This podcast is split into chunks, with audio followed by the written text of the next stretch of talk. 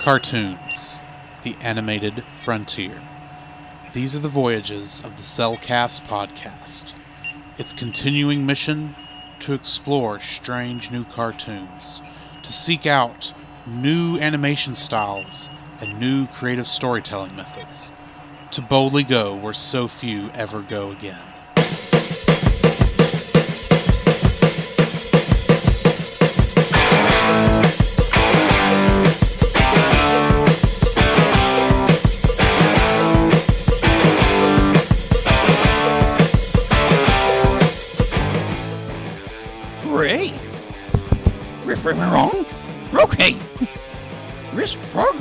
Is a part of Christian Reek Central Network.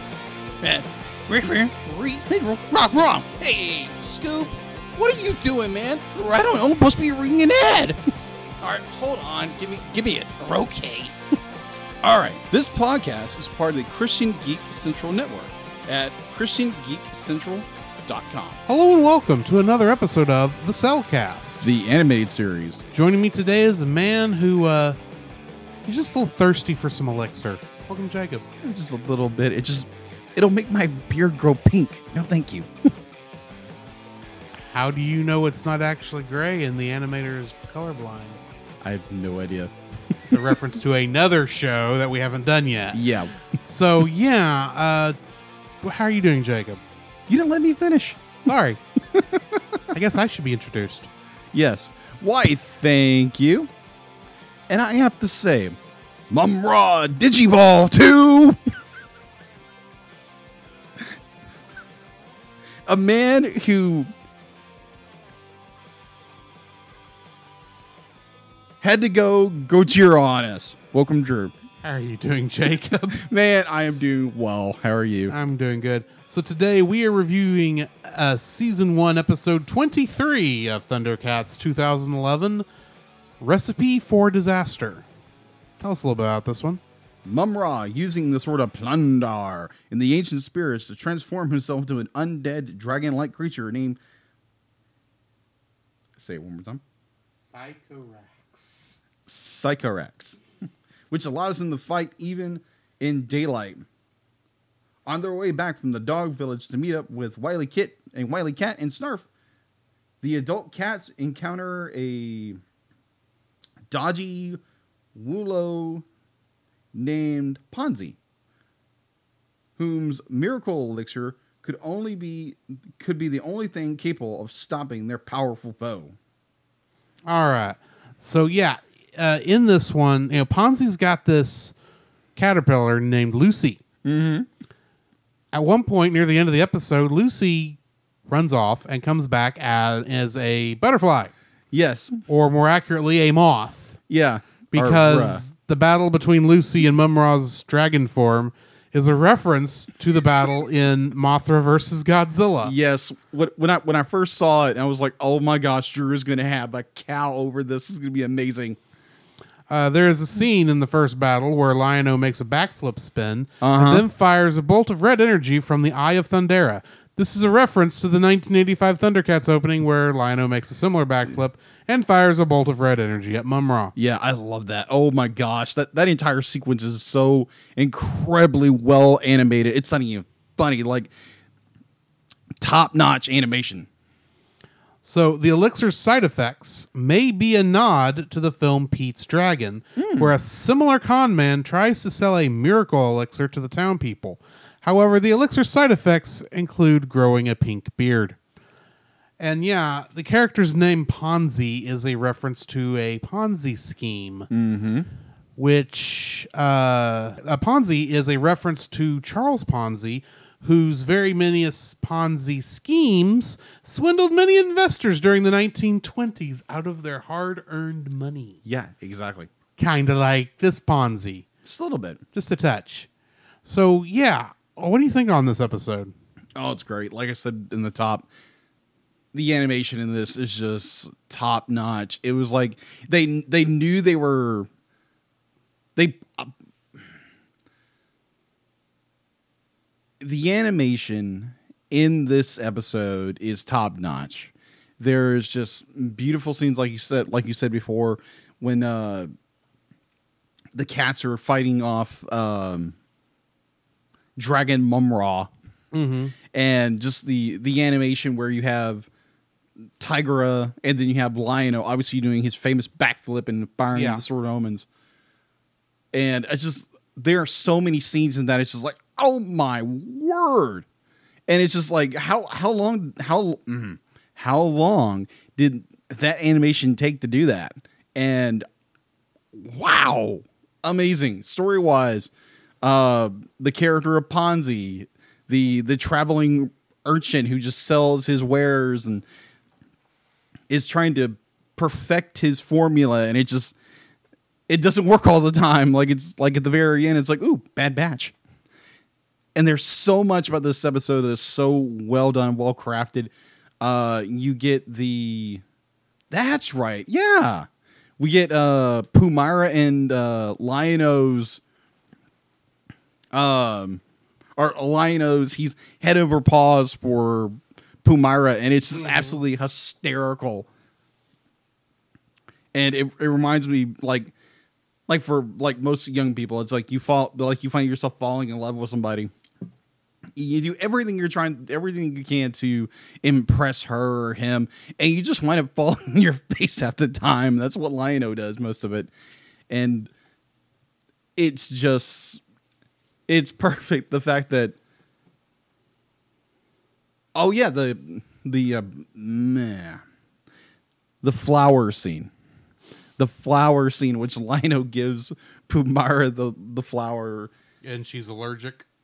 and apparently and her face puffs up. It is hysterical. Oh my gosh. And then ponzi comes along. It's like oh this will work. It's like no way on earth you're using that on me it's like what? Trying to make things better. No you're not dude. Quit while you're ahead. Before your head is that big. yeah exactly. When pumyra punches you in the head. Yeah. but overall it's you, you we get the development of the Pumyra Lion-O relationship. And it's just the episode itself is so well done and yeah. Oh my gosh. How dragon form Mumra is defeated is so well done. And like you said before it's Godzilla versus Mothra referencing, and it's just so incredibly well done. The and the fact that um, Lucy uses a like some kind of green energy from the uh, the leaves in which they were trying to use to build Yeah. the elixir is like turns the Mumra dragon into crystals and just shatters. mm-hmm. And it was so good. It was so well done. The episode it's just phenomenal. And it just gets better from here. For my opinion. So yeah, uh, before we, I get back to Lucy here, uh, I want to point out one of my favorite subplots during this episode. Okay, and that is when uh, Tygra drinks the love potion. Oh my gosh. Yes. A- another Lion-O goof. It's like, a, I don't think the love potion worked because it's not like Tygra's falling in love with anybody. He's just really friendly now. Yeah. It's like, Like exceedingly dude, friendly. You are high. Pretty much. Um, Pretty- he's he's high on catnip. Very, yeah, that's what that love potion is. It's catnip, and he's drunk a lot of it. yes. And so, you know, he's I especially like that one that's like, I'm not gonna fight you, I'm gonna beat you with love. or that's not what that wasn't the line. But oh yeah, I know which one you're talking yeah. about. But I was Like, like, oh, can't we just talk about talk- this? we must put our differences aside and talk about our feelings. Chong. I was like, yeah, that's gonna work. So in the first one, I said, you know, Mumra, did you evolve into? When I first saw his dragon form, I was like, oh my gosh, there's a Greymon from Digimon, just dark and like overly monstrous. It was just perfect. I, I loved it. It was so great. And then there again, you have the the fight between uh, Lucy and Mumra, which is there again perfect. This this episode was great. It was Oh, yeah. So incredibly well done that why like stupid toy cells. That's all I gotta say. Stupid toy cells. So yeah, you were talking earlier about Lucy's using the energy of the of the flower of the, of the leaves to Yeah. crystallize. That might actually be a reference to the Heisei version of Mothra, the post eighty the eighties and nineties version, yeah. Where she could fire a beam of energy from her antenna and uh, fire arcs of lightning from her wings. And in more recent, even though this would have been after Thundercats, in King of the Monsters, she's got kind of a energy kind of a thing going on too Okay. in some scenes. So yeah, uh, it, this is very much a kaiju fight. Yes, it is very much a kaiju right joke. down to it. Uh, and I like her design, uh, how it's still recognizable as the caterpillar, but you know, it's even got the little Godzilla eyes, as I call them, Uh huh. because I mean, they're not I mean, regular butterflies have or moths have those little eyeball symbols too, but Mm-hmm. these always seem to match Godzilla's in, in uh, the Godzilla franchise, Yeah. or the the Toei, sorry, Toho franchise. Yeah.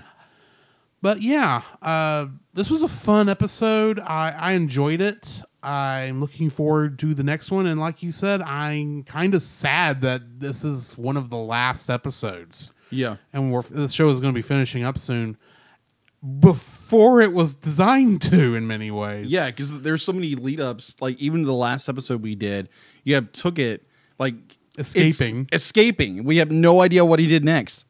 Um, can't they just write a book and just give us that? Or I a think comic? they'd at least do a comic, like Yeah, so many shows have yeah, done. exactly. Just give us a comic. Be like, whoever. Like, just give us a comic and just let us be finished with Thundercats. Yeah, show 'em- show us getting the other the rest of the stones and beating Mumra's butt into the ground, and let's move on. Yeah, exactly. probably do that in one one comic series, Yeah, about twelve issues, maybe. yeah, six maybe. I was being nice and going twelve because you know there's got to be the first six would be getting the last stone. I assume we get Yeah. the third stone at the end. I don't know. Yeah, Uh, and then the last one is go. Last six would be heading to to go beat Mumra's butt into the ground. yeah. Or put him back in his tomb. Yes, again, once again. Yeah. Either way. and then training the next era of Thundercats to go kick his butt. yeah. Anyway, I think that's going to bring us to the end of this episode. So join us next time for the Soul Sever. Yes.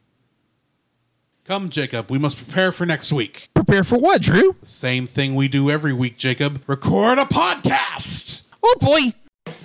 So where can they find you, Jacob? They can find me on Facebook at Jacob B. Heron and Jacob's Daily Art Corner, my personal art Facebook page.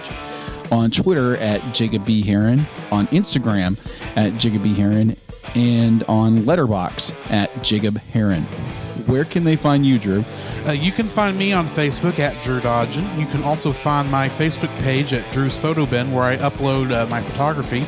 You can also follow me on Letterboxd at ggeorge759 and Twitter at ggeorge759. Where can they find us, Jacob? You can also visit our website, thecelcast.podbean.com, where you will find every episode we released and links to listen to it on Apple Podcasts, Google Play, and Stitcher. Our RSS feed, if we aren't in your favorite podcast app directory, please share, review, and subscribe to us there and share us with your friends. You will also find a link to our Facebook group, the Double Feature Podcast Community, where we talk about both animated and live action movies. We share this with our other podcasts, which we do with Jacob's brother Jim, at uh, the Movie of the Week podcast, where we talk about live action movies. You can also email us at thecelcastpodcast at gmail.com. Also, please like our page on Facebook. We try to post about upcoming movies. If you comment on that movie's post before we record, we'll read your comments in the episode. And remember, every time we say the Celcast, that is with a single Single L.